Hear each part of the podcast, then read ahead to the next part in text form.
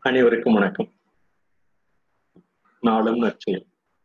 நாளும் நற்செயல் என்ற இந்த பகுதி அகம் என்ற சொல்லில் ஆரம்பித்தது அன்பு என்ற சொல்லில் நிலைபெறுவோம். அகம் என்ற சொல் அன்பின் கருத்து. நமது அகம் அன்பின் கருத்தில் நிலைப்பட்டிருந்தால் நாளும் பிறக்கும். அந்த க கருத்தின் செயலிலும் நமது மனித இனம் செயல்பட்டால் மிகவும் நன்றாக இருக்கும். இதுவரை அதுபோல்தான் நமது மனித இனம் செயல்பட்டு கொண்டுள்ளது. அந்த உயிரணுக்கள் ஒவ்வொன்றும் தோன்றும் காலத்தில் நாம் நம் உயிர்நிலை நல்ல நிலையில் பெறும். அந்த அகத்தினை அன்புடன் பார்ப்போம்.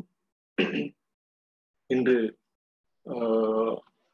அந்த என்ற சொல்லிலிருந்து உயிரெழுத்தாகிய அந்த சொல்லிலிருந்து ஒரு அன்பின் நிலை குறித்து மேலும் ஒரு பாடலை பார்ப்போம். இது முகநூலில் ஏற்கனவே பதிந்துள்ளதுதான். இது வாசிக்கிறேன். அன்பு அரவணை கட்டுமே. இந்த சொல்லில் அ அ என்று வரும் அ ஆ என்று வரும். இந்த அ ஆ என்ற வரிசையில் இந்த பாடல் வரும். அன்பு அரவணை கட்டுமே. ஆதாய அன்பு ஆதரவு அன்பாகட்டுமே. ஆதாய அன்பு ஆதரவு அன்பாகட்டுமே. இனிய அன்பு இன்பம் பொங்கட்டுமே. ஈவு இரக்கம் உள்ள அன்பு ஈதல் பிணைப்பாகட்டுமே. உண்மை அன் அன்பு உயிரொளி பாய்ச்சட்டுமே. ஊரங்கும் அன்பு ஊட்டச்சத் ஆகட்டுமே. என் உடம்பில் எங்கும் அன்பு பிரவாகம் ஆகட்டுமே. ஏழாம் அறிவு ஏற்றம் பெறட்டுமே. ஐயமின்றி அன்பு ஐம்பெரும் கண்டங்களிலும் பரவட்டுமே. ஒருவருக்கொருவர் உள்ளத்திலும் அன்பு பெருகட்டுமே. ஓராயிரம் உறவுகளும் ஓராயிரம் ஆயிரம் அன்பினை பெருக்கட்டுமே. அவுரேற்ற அன்பில் ஔதாரியமாக மலரட்டும். அவரேற்றம் என்பது நமது உடலில் உள்ள செல்கள் வேதியியல் பொருட்கள் ஔதாரியமாக மலரட்டுமே. பெருந்தன்மையாக என்பது அவதாரியம் என்ற பொருள் கொடுக்கும் ஆகவே அன்பு நிலையாக குளிரட்டுமே இந்த அன்பின் நிலை நாம் அனைவரும் அறிந்து கொண்ட கொண்டதுதான். மேலும் நமது அன்பினை பெருக்கி அகத்தினை தூய்மைப்படுத்தினால் நற்செயல் நாளும் புரிவோம் என்ற கருத்தினை கொண்டு மேலும் ஒரு பாடலை அதாவது கவிஞர் மகுடேஸ்வரன் அந்த நூலில் உள்ள ஒரு கவிதையை வாசி வாசலில் புதுப்பூச்சி சிறுவண்டு. வாசலில் புதுப்பூச்சி சிறுவண்டு. எங்கோ தவளை கொண கொண யாமச்சில் ஒளி தரையெங்கும் தண்ணீர் தலை. மிதப்பா பரப்பா தும்பிப்படை. ஆயிரங்கால் அட்டை உணர்கொம்பு நத்தை. பரிசுக்கு நன்றி மாமலையே. மாமலை என்ற ஒரு நமது மலை பெய்வதனால்தான் நமது உயிர்கள் அனைத்தும் பெறுகின்றன என்ற அடிப்படையில் வாசலில் புதுப்பூச்சி சிறுவண்டு. எங்கோ தவளை கொண கொண யாம சில்லொளி தரையெங்கும் தண்ணீர் தலை மிதப்பா பிறப்பா தும்பிப்படை ஆயங்கால் அட்டை உணர்கொம்பு நத்தை பரிசுக்கு நன்றி மாமலையே. இந்த பாடலில் நமது மலையின் குறித்து நாம் நமது முன்னோர்கள் ஓரிரு சொல் ஓரிரு எழுத்துக்களிலும் தான் அந்த சொல்களை அமைத்துள்ளார் என்று இதுவரையிலும் பார்த்தோம். மேலும் என்று மேலும் அது சம்பந்தமாக நமது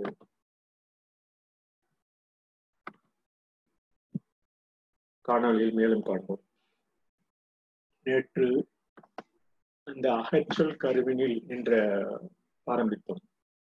அகச்சொல் அன்பின் அன்பின் கலை அகத்தில் கனிந்து அன்பினில் கருவாகி அகத்தில் கனிவது அன்பினில் கருவாகி அரும்பு கரத்தில் அணுகல் கட்டுப்பாடுகள் அனைத்தும் கருவாகும். ஒரு கரு உருவாவதற்கான தன்மையை கவிதை வடிவில் தொகுத்துள்ளே இது உயிர் உயிர் இயலிலும் கிட்டத்தட்ட சரியாக இருக்கும் அகத்தில் கனிந்து அன்பினில் கருவாகி அரும்பு கரத்தில் அணுகல் கட்டுப்பாட்டுடன் அந்த கட்டு ஒவ்வொரு அந்தந்த நமது உயிரக செல்கள் உருவாக்கம் பெறும்போது அணுகல் கட்டுப்பாட்டுடன் அனைத்தும் கருவாகும். பின்னர் அந்த கருப்பொருள் அந்த கருப்பொருள் அகம் கருத்தாக அடுத்த கட்டமாக அணுகி கடந்து அண்ட களமம் ஒவ்வொரு நம்ம அண்ட அண்டம் என்று சொல்வது நமது இந்த பேருலகத்தை பேர் உலகத்தை சொல்வோம். அதே போல் நமது உடலில் உடலில் உள்ள கருப்பொருட்கள் அந்த கருப்பொருட்கள் கருப்பொருள் உருவாகும் போது அகம் கருத்தாக அடுத்த கட்டமாக அணுகி கடந்து அண்டக்களமாகும் இது கவிதை கவிதைகளில் சொல்வடிவில் பதிந்துள்ளோம். இந்த பொருள்தான் கருப்பொருளாக நமது உடலில் உள்ள ஒவ்வொரு உயிரினத்திற்கும் நம்முடைய மனித இனத்திற்கும் தோன்றக்கூடிய ஒரு நிதர்சன உண்மை. அண்டக்களம் கசிந்து அருமையான கருவிகளாக அக்கு வேறான கடிவாளமாக அற்புதமாக கடைந்தெடுத்து அடுத்துள்ள கரு உருவாகும். ஒவ்வொரு கருவும் நமது உடலில் உள்ள அருமையான கருவிகள். ஒவ்வொரு கருவிகளாக பொருத்தி இதயம் நுரையீரல் மூளை தலை ஒவ்வொரு கருவியும் அக்குவேரான கடிவாளமாக ஒவ்வொன்றின் அடுத் அற்புதமாக கடைந்தெடுத்த அடுத்துள்ள கரு உருவாகும் ஒவ்வொரு கருவும் உருவாகும். கருநிலை பற்றி நாம் கருப்பொருளாக அறிந்துள்ளோம். இது போன்றுதான் பல்வேறு பொருட்களின் அமைப்புகள் பல காலமாக தொகுத்துள்ளார்கள் என்பதை நாம் அறிந்து பதி அதற்காக பதி பதிகிறோம் இந்த பதிவு. இந்த அகி அகி என்ற சொல் அடுத்தது காண்போம். க அதில் ஈயை சேர்த்தால் அகி என்று வரும். இந்த இரு சொற்கள் ஒவ்வொரு காலகட்டத்திலும் எவ்வாறாக பயன்பட்டுள்ளன என்பதை பார்ப்போம். ஒரு காலகட்டத்தில் அகி என்பதை இரும்பு என்று கூறியுள்ளனர் அகி என்ற சொல் பாம்பு என்ற சொல்லிலும் கூறியுள்ளனர் கதிரவன் இருக்கும் சூரியன் கதிரவன் என்றும் கூறியுள்ளனர். பகைவன் என்றும் கூறியுள்ளனர். ராகு என்றும் கூறியுள்ளனர். வச்சிரப்படை என்றும் கூறியுள்ளனர். டி என்றும் கூறுகின்றன ஈயம் என்றும் கூறுகின்றன. இது எல்லாம் ஒரு ஒரு இரு எழுத்துக்களில் அமைந்து ஒரே பொருளை அந்த காலத்தில் கூறுகின்றன என்பதற்காக இந்த பதிவு மேலும் நான் படிக்கிறேன். அந்த பொருட்கள் காலகட்டத்தில் ஒவ்வொரு பயனு பயனுள்ள தன்மைக்கு ஏற்ப மாறி உள்ளதால் பிற்காலத்தில் அந்த பொருள் நன்கு விரிவாக்கம் அடைந்துள்ளது. இத இதை பல கவிதைகளில் பல செயல்களில் நாம் படித்துள்ளோம். அது போன்ற அந்த பதிவு ஒவ்வொரு பொருளாக காலகட்டத்தில் வெவ்வேறு அகி என்ற சொல்லு இப்பொழுது நாம் சொல் சொல்வோம் என்றால் அது பொருத்தமாக இருக்காது. இரும்பு என்று தனி ஒரு சொல் இருப்பதனால் நம்ம அந்த சொல்லை பயன்படுத்துவதற்குண்டான வாய்ப்பு மிகவும் கம்மி. ஆனால் அந்த காலத்தில் இதை பதிவினில் பாட்டினில் பதிந்துள்ளனர். அந்த அது போன்ற பாட்டுக்கள் நமது சில உதாரணமாக நாம் கூறலாம். இந்த அகி என்ற சொல்லை பாம்பு கடிகக கடி அகிப்பினி தீர்ந்ததன் பின் தீர்ந்ததன் பின் என்று ராமானு செய்து ஒரு பாடலில் கூறியுள்ளனர். இது பாம்பு கடி அகிப்பினி அகிப்பினி பாம்பு கடி அகிப்பினி. அந்த பாம்பு கடித்தல் அகி அந்த ஒரு ஒரு பொருளாக கூறியுள்ளனர் இந்த பாடல் அதே போல இரும்பு என்று கூறும்போது பிங்களம் என்ற இந்த அந்த பிங் என்ற எழுத்திற்கு இது போன்று நான் நடத்த ஈயம் ஈயம் என்ற சொல்லுக்கு கூறியுள்ளனர் திருத்துராசூரன் என்ற இந்த அகி என்ற பொருளிலே கூறியுள்ளன அக்கி என்ற சொல்லும் இதனுடைய விரிவாக்கம் தான் இது போன்று அரி சிலம்பு தொகை போன்ற பல சொல்லும் இந்த அகி என்ற சொல்லில் உருவாக்கியுள்ளது என்பதை நாம் அறிவோம். அறிய வேண்டும். இது போன்ற பதிவுகள் நமது நமது சொற்களின் நிலைமையை நாம் எவ்வாறு சொற்கள் பதிந்துள்ளது என்ற நிலைமையை அறிவோம். இந்த அகை என்ற சொல்லும் கிளை எரிதல் மழை தளர்ச்சி தகை தடை போன்ற பல்வேறு அகை என்ற சொல் நாம் பயன்படுத்துவதில்லை. அகி என்ற சொல்லும் நாம் பயன்படுத்துவதில்லை ஆனால் அதற்கு ஒரு காலத்தில் இந்த சொல் அமைப்பிற்காக அகி அகை என்ற ஒரு வகைப்படுத்தி கிளை எரிதல் மலர் தளர்ச்சி அகை தடை என்று பல்வேறு அந்த அகை என்ற சொல்லுக்கு பல்வேறு பொருட்களாக அறிஞர் பொருட்களாக பெறுகின்றன என்பதை நாம் அறிவோம். மேலும் இந்த இது போன்ற பதிவுகள் நம்மை நல் நடத்தைக்கு சொற்கள் பிரவா சொற்கள் பயன்படுத்துவதற்குண்டான நல்ல அகத்தினை உருவாக்கும். இந்த சொல் உருவாக்கம் நமது செயல்பாட்டிற்கும் அன்றாட நல்ல செயல்களுக்கும் இது போன்ற இலக்குகள் உள்ள இலக்கணம் சொற்கள் பதம் நமது அன்றாட வாழ்விற்கு மிகவும் நன்மை பயக்கும் என்று கூறி இந்த பதிவினை நிறைவு செய்கிறேன். மீண்டும் நாளை. நன்றி வணக்கம்.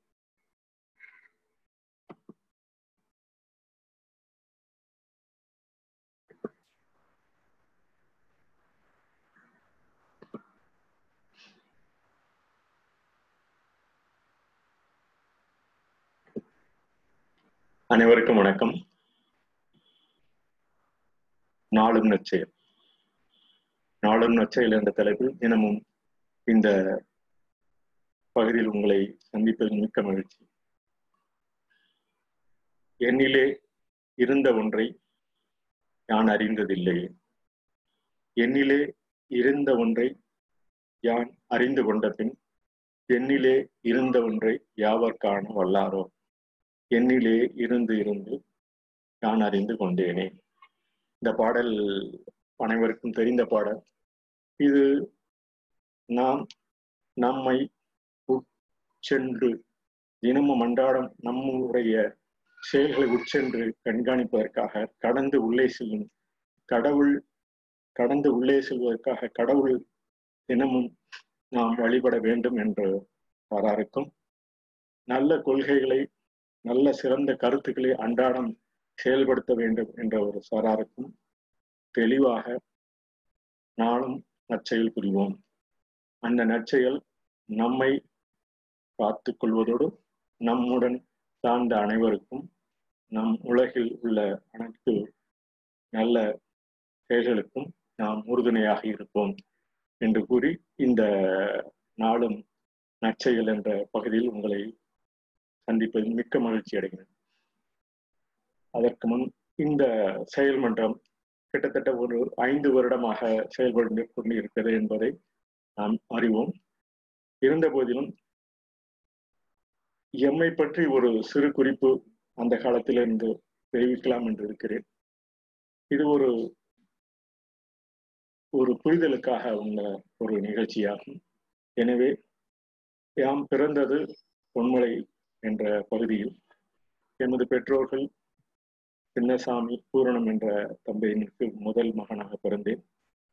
அந்த பிறந்த அன்றே ஆயுத பூஜை என்று சொல்வார்கள். அந்த தினத்தில் பிறந்ததினால் அது மிகவும் சிறப்பு உடையதாக நான் பிறந்த நாள் மிகவும் சிறப்பு உடையதாக இருந்தது. அதை கொண்டாடும் வகையில் அந்த காலத்தில் எமது குடும்பத்தினர்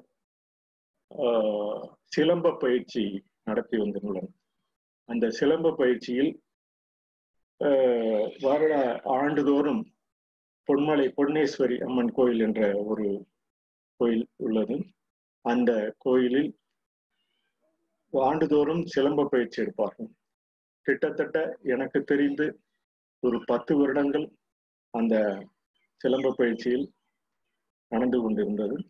அந்த பொன்னேஸ்வரி அம்மன் கோயிலில் எமது குடும்பத்தினர் மற்றும் பல்வேறு அந்த சிலம்பு தற்காப்பு பயிற்சி கூட அமைப்பது அதில் நானும் ஒரு சிறு பிள்ளையாக எனது தாத்தா கந்தசாமி அவர்கள் தோளிலிருந்து சொன்னதெல்லாம் ஞாபகத்தில் உள்ளது இப்பொழுது. இதையெல்லாம் எதற்கு கூறுகிறேன் என்றால் ஒரு நமது நற்செயல்கள் நாளும் நம் புரிவதற்குண்டான அடிப்படை தகுதி நம்மை மேம்படுத்திக் கொள்வது. ஒவ்வொரு குடும்பத்தினரும் அதே போல் மேம்படுத்திக் கொள்வதற்குண்டான வாய்ப்புகள் அவரவர்கள் காலகட்டத்திலும் நடந்திருக்கும். இதையெல்லாம் தொகுத்து கூறுவதற்காக இது ஒரு சந்தர்ப்பத்தினை ஏற்படுத்தி கொண்டு நாளும் நற்செயல் கூறுவோம். அதே போல ஒவ்வொரு காலகட்டத்திலும் பல இடர்பாடுகளை சந்தித்துள்ளோம். அந்த சந்திப்பெல்லாம் எவ்வாறு நாம் மேற்கொண்டுள்ளோம் என்பதனை மேலும் விவரிப்பதற்காக இந்த நாளும் நற்செயல் என்ற பகுதியை உங்களிடம் பகிர்ந்து கொள்கிறேன். இந்த நாளும் நற்செயல் என்ற பகுதி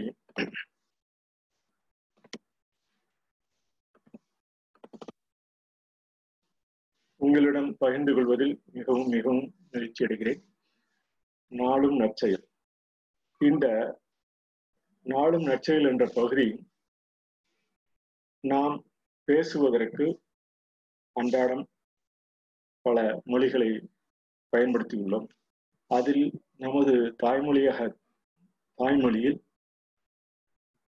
உயிரெழுத்து நெய்யெழுத்து என வகுத்துள்ளார்கள் நமது முன்னோர்கள் அந்த உயிரெழுத்து மெய்யெழுத்தில் உயிரெழுத்தில் உள்ள அ என்ற எழுத்தும் மெய்யெழுத்தில் உள்ள க என்ற எழுத்தும் இன்று பார்ப்போம். இது நமது வாழ்க்கையின் அக அகத்தை புரட்டி பார்க்கும். அகத்தை மேலும் மேலும் பிறந்த மு பிறந்தது முதல் நாம் வாழும் வரை அந்த அக நம்மளை முன்னெடுத்து செல்லும். அதனால் அந்த நமது தமிழ் மொழியில் அ க என்ற இரு சொல்களை இரு எழுத்து முறையமைப்பு எவ்வாறு வந்துள்ளது என்பதை காண்போம். இந்த அ க என்பது உயிரெழுத்தின் முதல் எழுத்து க என்பது மெய்யெழுத்தின் முதல் எழுத்து. நமது உயிரெழுத்தும் மெய்யெழுத்தும் சேர்ந்து நமது உள்ளத்தை எவ்வாறு பண்படுத்த வேண்டும் என்பதை குறிக்கும் சொல்லாகும். உள்ளம் நமது எண்ணங்களின் தொகுப்பு. ஒவ்வொருவரின் உள்ளமும் அவரவர்கள் எண்ணங்களின் தொகுப்பு என்பதை நாம் அறிவோம். இந்த இது குறித்து இந்த எண்ணங்கள் குறித்து கால காலமாக பல்வேறு நன்னெறி கருத்துக்கள் ஆங்காங்கே பரப்ப பரப்பிக் கொண்டுதான் உள்ளோம். சமீப காலத்தில் கிட்டத்தட்ட ஒரு முப்பது நாற்பது ஐம்பது வருடங்களுக்கு முன்னால் நமது மக்கள் சக்தி இயக்கத்தின் நிறுவனர் எம் எஸ் உதயமூர்த்தி அவர்கள் எண்ணங்கள் என்ற நூலில் எம்மை போன்றோருக்கெல்லாம் வழி வழிநடத்தி செல்வதற்குண்டான எண்ணங்களை தொகுத்து அந்த எண்ணங்கள் நமது உள்ளத்தை பண்படுத்தும். அந்த உள்ளத்தை பண்படுத்துவதற்காக இது போன்ற நமது அகத்தை அன்றாடம் நல் செயல்முறையில் கொண்டு செல்வோம் என்றால் நமக்கு மிகவும் நல்ல முறையாக இருக்கும் என்று கருதுகிறேன். இது போன்ற இந்த தொகுப்பினை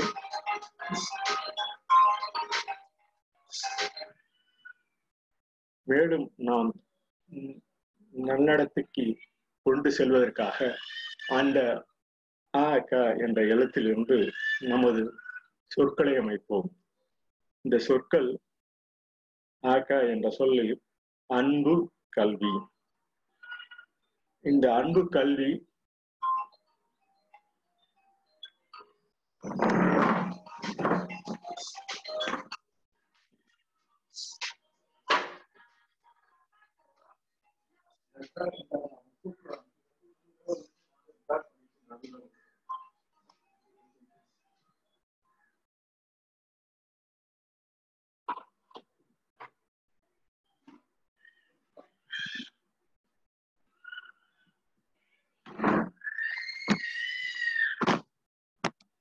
இந்த அ ஹ க என்ற வார்த்தையில் என்ற சொல்லமைப்பில் நாம் அம் என்று சேர்த்தால் அகம் என்று வரும். இந்த அ க என்ற சொல்லில் அன்பு கல் அன்பு கல்வி. இந்த அன்பு கல்வி தற்பொழுது மிகவும் மிகவும் முக்கியமானதா ஒன்று சிறு குழந்தையிலிருந்தே அன்பு அன்பு செயலுடன் நாம் கல்வியை கற்பதற்காக ஏற்பாடு செய்தோமெனில் அது மிகவும் சிறப்புடையதாக இருக்கும். அக வாழ்க்கையை மிகவும் சிறப்புடையதாக என்று கருதிதான் அந்த காலத்தில் அகநானூறு போன்ற பல நல்ல நூல்களை வெளியிட்டுள்ளனர்.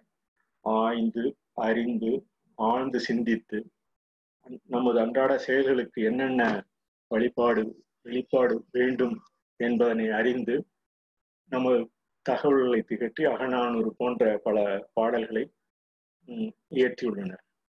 இது நமது சொல்வன்மைக்கும் பொருள் உண்மையும் தெரிவதற்குண்டான நமது அகத்தில் சொல்வன்மைக்கும் பொருள் உண்மைக்கும் தெரிதலுக்குண்டான ஒரு பண்பை ஏற்படுத்தும். இவ்வாறான பண்பு நமது அன்றாட வாழ்க்கையில் மிகவும் சீரும் சிறப்பும் உடையதாக இருக்கும் என்று கருதி இந்த பல செயல்கள் தொல்காப்பியம் போன்ற பல நூல்களில் விளக்கியுள்ளன. தொல்காப்பியம் சொல்லதிகாரம் என்ற சொல்லில் எண் நூத்தி ஐம்பத்தி மூணில் பொருண்மை தெரிதலும் சொன்மை தெரிதலும் சொல்லின் ஆகும் என்பனார் புலவர். பொருண்மை தெரிதலும் சொன்மை சொல்வன்மை தெரிதலும் பொருள் உண்மை தெரிதலும் நமது சொல்லில் நமது சொல்லில் நாம் நிலைப்படுத்த வேண்டும் என்பதை மிகவும் தெளிவாக தொல்காப்பியம் கூறியுள்ளது. தொல்காப்பியம் கிட்டத்தட்ட இரண்டாயிரத்தி ஐநூறு ஆண்டுகளுக்கு முன்னர் உள்ளது என்று வகுத்துள்ளனர். இந்த வகுப்பிற்கு முன்பே இதெல்லாம் தெரிந்து அறிந்த பின்புதான் இது போன்று தொகுத்திருக்க முடியும். எனவே நமது காலகட்டத்தை அந்த சொற்கள் எவ்வாறு அமைந்துள்ளது என்பதெல்லாம் காலகட்டம் அந்தந்த நூல்களில் அந்தந்த ஆண்டுகளில் தொகுத்து வகுத்துள்ளனர். அதை முறைப்படுத்தி காலங்காலமாக வகுத்துள்ளோர். தமக்கு தக்கவாறு அந்த சொல் பிரயோகத்தை பயன்படுத்தி பயன்படுத்தியுள்ளனர். தமிழ் மொழியில் மிகவும் தெளிவாக சொல்வதற்குண்டான பொருண்மையும் பொருள் உண்மையையும் சொல்லின் தரத்தையும் நன்று தெரிவதற்காக இது போன்ற பல நல்ல சொற்கள் நமக்கு செயல்பாட்டிற்காக நம் அக தூய்மைக்காக ஏற்படுத்தியுள்ளது. அகத்தூய்மையை பற்றி திருவள்ளுவரும் கூறியுள்ளார். அகத்தூய்மை வாய்மையால் அமையும்.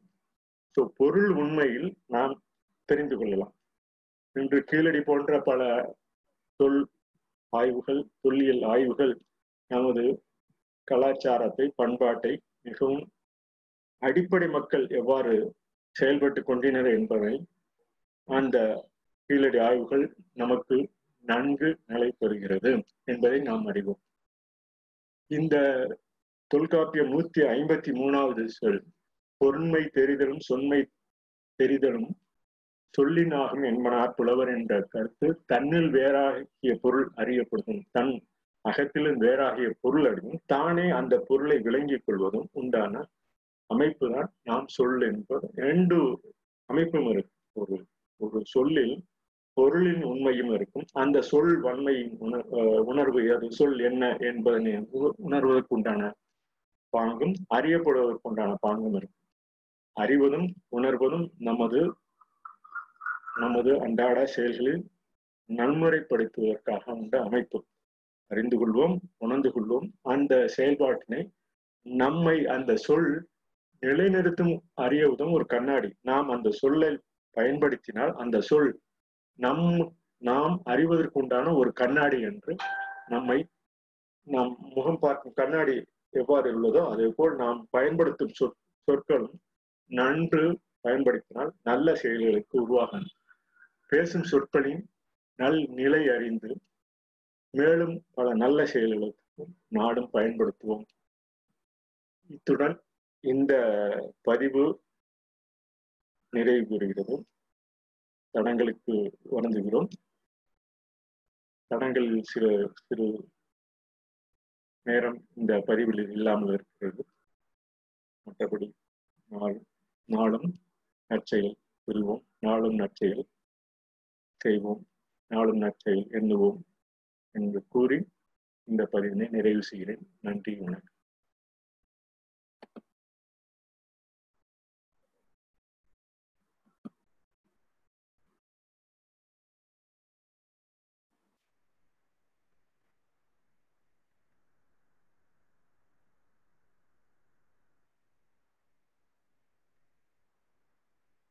அனைவருக்கும் வணக்கம். இன்று அண்ணாவின் பிறந்த நாள் நூத்தி பன்னிரெண்டாவது பிறந்த நாள். இந்த நாளில் எண்ணி துணிக என்ற ஒரு கைப்பிரதியை கிட்டத்தட்ட ஒரு நாற்பது வருடமாக வைத்திருந்த கைப்பிரதி பற்றி முதலில் கூறுகிறோம் இந்த எண்ணி துணிக கர்மம் என்ற அந்த தலைப்பில் வைத்திருந்திருக்கிறார். கர்மம் என்பது செயல். நமது செயல் ஒவ்வொன்றும் திறம்பட இருக்க வேண்டும் என்பதற்காக அவர் அன்று ஆரம்பித்த அந்த திராவிட கழகத்திலிருந்து திராவிட முன்னேற்ற கழகம் என்ற ஒரு இயக்கம் ஆரம்பித்தது. அது எவ்வாறு செயல்பட்டு உள்ளது என்பதனை ஒரு குறிப்பாக வைத்து வைத்துள்ளார். எண்ணி துணிக கர்மம் என்று ஒரு கையெழுத்து பிரதியை வைத்துள்ளார். அந்த கையெழுத்து பிரதி அவர் வைத்திருக்கும் காலகட்டத்தில் பத்திரப்படுத்தி இன்னொருவர் அடுத்த தலைமுறை உள்ள தலைவரிடம் கொடுத்துள்ளார். இந்த கையெழுத்து பிரதி வைத்திருந்த நாற்பது வருடங்களாக வை பாதுகாத்த போதிலும் அதை ரெண்டாயிரத்தி மூணு பிறகுதான் கருணாநிதி அவர்கள் தனது அந்த பிரதியை வெளியிட்டுள்ளார். அதில் என்ன முக்கியமான குறிப்புகள் என்றால் ஆயிரத்தி தொள்ளாயிரத்தி ஐம்பத்தி ஆறாம் ஆண்டு அவர் தேர்தலில் ஈடுபடலாமா என்று திருச்சியில் ஒரு மாநாட்டு நடத்துகிறார்கள். அந்த மாநாட்டில் அந்த மாநாட்டில் அண்ணா வாக்கெடுப்பு மூலம் பங்கு பெற்றுள்ள மாநில பொறுப்பாளர்களிடம் கேட்கிறார். வாக்கெடுப்பில் கலந்து கொள்ள நாம் தேர்தல் நிற்கலாமா என்று ஒரு கேள்வி கேட்கிறார். அதில் முக்கால்வாசி பொறுப்பாளர்கள் நாம் தேர்தலில் கலந்து கொள்ளலாம் என்று அந்த வருடம் முடிவெடுக்கிறார்கள். ஆயிரத்தி தொள்ளாயிரத்தி ஐம்பத்தி ஆறாம் ஆண்டு. அந்த வருடம் முடிவெடுத்து ஆயிரத்தி தொள்ளாயிரத்தி ஐம்பத்தி ஏழாம் வருடம் திமுக பதினைந்து தொகுதிகளில் வெற்றி பெறுகிறது. தமிழக அரசியல் அரங்கில் நுழைகிறது திராவிட கழகம் என்று பிரிந்து திராவிட முன்னேற்ற கழகம் என்று கிட்டத்தட்ட ஆயிரத்தி தொள்ளாயிரத்தி ஐம்பத்தி ஏழாம் ஆண்டு புரிகிறது. பின்னர் ஆயிரத்தி தொள்ளாயிரத்தி அறுபத்தி ரெண்டாம் ஆண்டு காஞ்சி அண்ணா மறுபடியும் தோற்கிறார். இந்த ஐய இந்த கையெழுத்து பிரதி நாற்பது ஆண்டுகள் அவர் கையெழுத்தில் வச்சிருந்த கையெழுத்து பிரதி வைத்திருந்த போதிலும் அது திராவிட கழக தலைமையகத்திலே வைத்திருக்கிறார். இந்த எண்ணி துணிக கருமம் என்ற அந்த கோட்பாடுகள் அடிப்படை கோட்பாடுகள் அந்த கையெழுத்து பிரதி அவரின் குறிக்கோள்கள் என்ன என்பதனை வலியுறுத்துகிறது. அவர் என்ன தென் மாநிலங்களுக்கும் தமிழ் மலையாளம் கன்னடம் தெலுங்கு ஆகிய தென் மாநிலங்களுக்கு உரிய மொழிக் கொள்கைகள் வகுக்கப்பட வேண்டும். சமதர்ம சமய சார்பின்மையற்ற சமய சாமியம் சமய சார்பின்மை இல்லாத ஒரு சமுதாயமாக அமைய வேண்டும் என்பதனை கருத்தில் கொண்டு இந்திய நாட்டுடன் ஒற்றுமையுடன் இந்த கருத்தில் கொண்டு செயல்பட வேண்டும் என்று வலியுறுத்தியுள்ளார். இந்த கோட்பாடுகளை கடமை கண்ணியம் கட்டுப்பாடு என்ற ஒரு ஒரு பொருளாதார அந்த எல்லோரும் அந்த சம பங்கு பெற வேண்டும் என்பதை வலியுறுத்தினார். இந்த கருத்துக்கள் பெரும்பாலும் சமுதாய அடி சீர்திருத்த அடிப்படை கருத்துக்கள். அவர் எங்கு சென்றாலும் இந்த அடிப்படை கருத்தினை வலியுறுத்துகிறவர். கிட்டத்தட்ட ஒரு காலந்தோறும் பத்து சதவீத மக்கள் தான் ஒரு குறிப்பிட்ட ஒரு சலுகையை பெறுகின்றனர். மீறி உள்ள தொண்ணூறு சதவீத மக்கள் அந்த சலுகை பெறுவதில்லை. அரசு இயல்பை பொறுத்தவரை அந்த சமதர்ம சமுதாயம் இன்றும் அதே நிலையில் தான் உள்ளது என்பதை நாம் நூற்றி பன்னிரெண்டு ஆண்டுகளில் ஒரு பிறந்த நாள் கொண்டாடும் இன்றும் இன்றும் அதே நிலையில் தான் உள்ளது என்பதை நாம் அறிய வேண்டும். இது போன்ற கருத்துக்கள் அவர் ஒரு தொகுப்பாக இந்து தமிழ் இசை என்ற பத்திரிகை சமீபத்தில் வெளியிட்டது. அதில் இந்த இந்தியாவுக்கு வெளியே அண்ணா என்று எம் எஸ் உதயமூர்த்தி அவர்கள் தனது கட்டுரையில் பகிர்ந்துள்ளார். அந்த கட்டுரையில் அசோகன் வெளியிட்ட கட்டுரையில் மாபெரும் தமிழ் கனவு என்ற கட்டுரையில் பதிந்துள்ளார் அதில் பொறுப்பேற்ற பின் பிள்ளை நாட்டுகளுக்கு பயணம் செய்கிறார். அமெரிக்காவில் அண்ணா என்ற அந்த அந்த பகுதி அந்த பதிவினை இந்த நூலில் பதிவு செய்கிறார். இந்த அமெரிக்காவில் சட்டமன்றம் போன்ற பல இடங்களில் பல இடங்களில் அவருக்கு மிகுந்த வரவேற்பு அளிக்கப்படுகிறது. அந்த வர்ணனையை உதயமூர்த்தி அவர்கள் அந்த பதிவுகளில் கூறுகிறார். அண்ணாவும் சொல்லும் செயலும். அவர் பண்பும் பண்புகளும் குணமும் பேச்சில் பரிணமிக்கின்றன பரிமளிக்கின்றன என்று அண்ணாவை பற்றி விவரிக்கிறார்.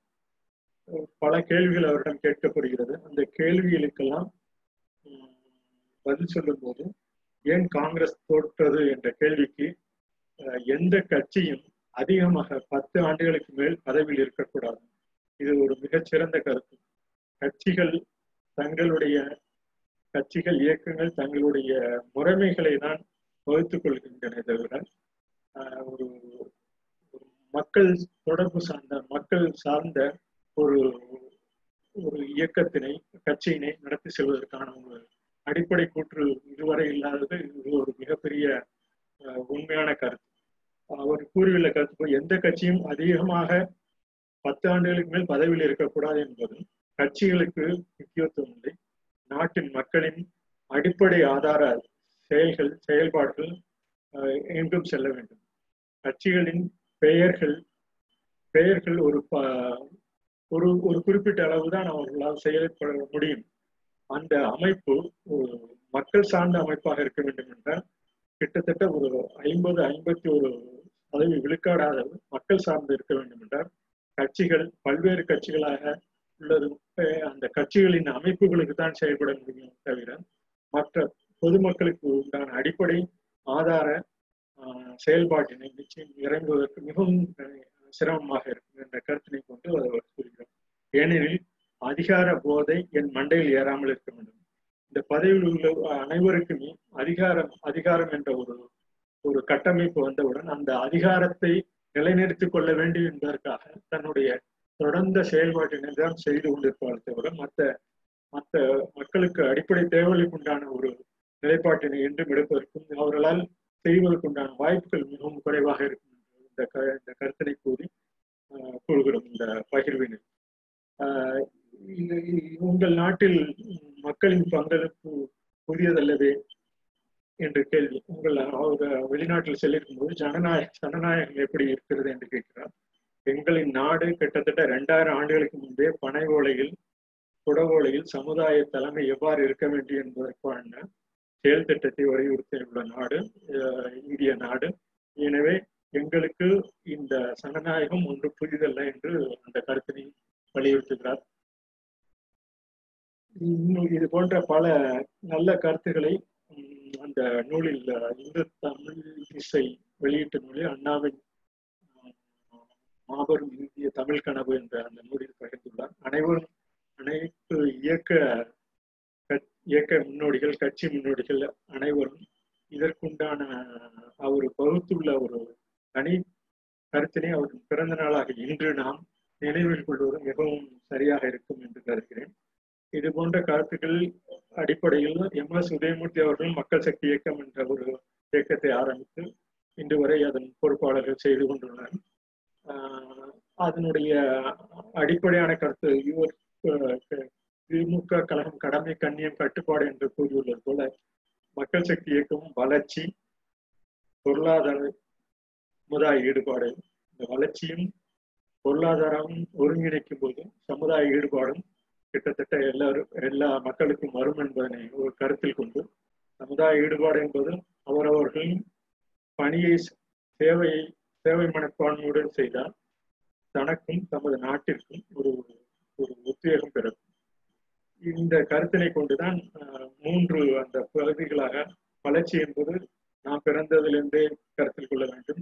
பொருளாதார சமுதாய ஈடுபாடும் ஒவ்வொரு காலகட்டத்திலும் அவர்களுடைய வளர்ச்சியின் அந்த பொருளாதார நிலைமைக்கேற்ப தங்களது ஈடுபாட்டினை தொடர்ந்து ஒவ்வொரு காலகட்டத்தில் படிக்கும் காலத்தில் செயல்படும் காலத்தில் அடுத்து பணியில் இறங்கும் காலத்தில் ஒவ்வொரு காலகட்டத்திலும் அந்தந்த நிலைமைக்கு ஏற்ப தங்களது வாழ்வின் செயல்பாடுகளை நிறைவேற்றப்பட வேண்டும் என்பதற்காக இந்த செயல்மன்ற பதிவு தொடர்ந்து தங்களுக்கு பதிவு தினமும் படிக்கிறோம் இந்த பதிவினை கேட்டு உங்களுக்கு எதுவும் கருத்துக்கள் கூற வேண்டும் என்றாலும் இந்த கருத்துக்களை தெரிவிக்கலாம் என்று கூறி இன்றைய பகுதியை நிறைவு செய்கிறோம். நன்றி வணக்கம்.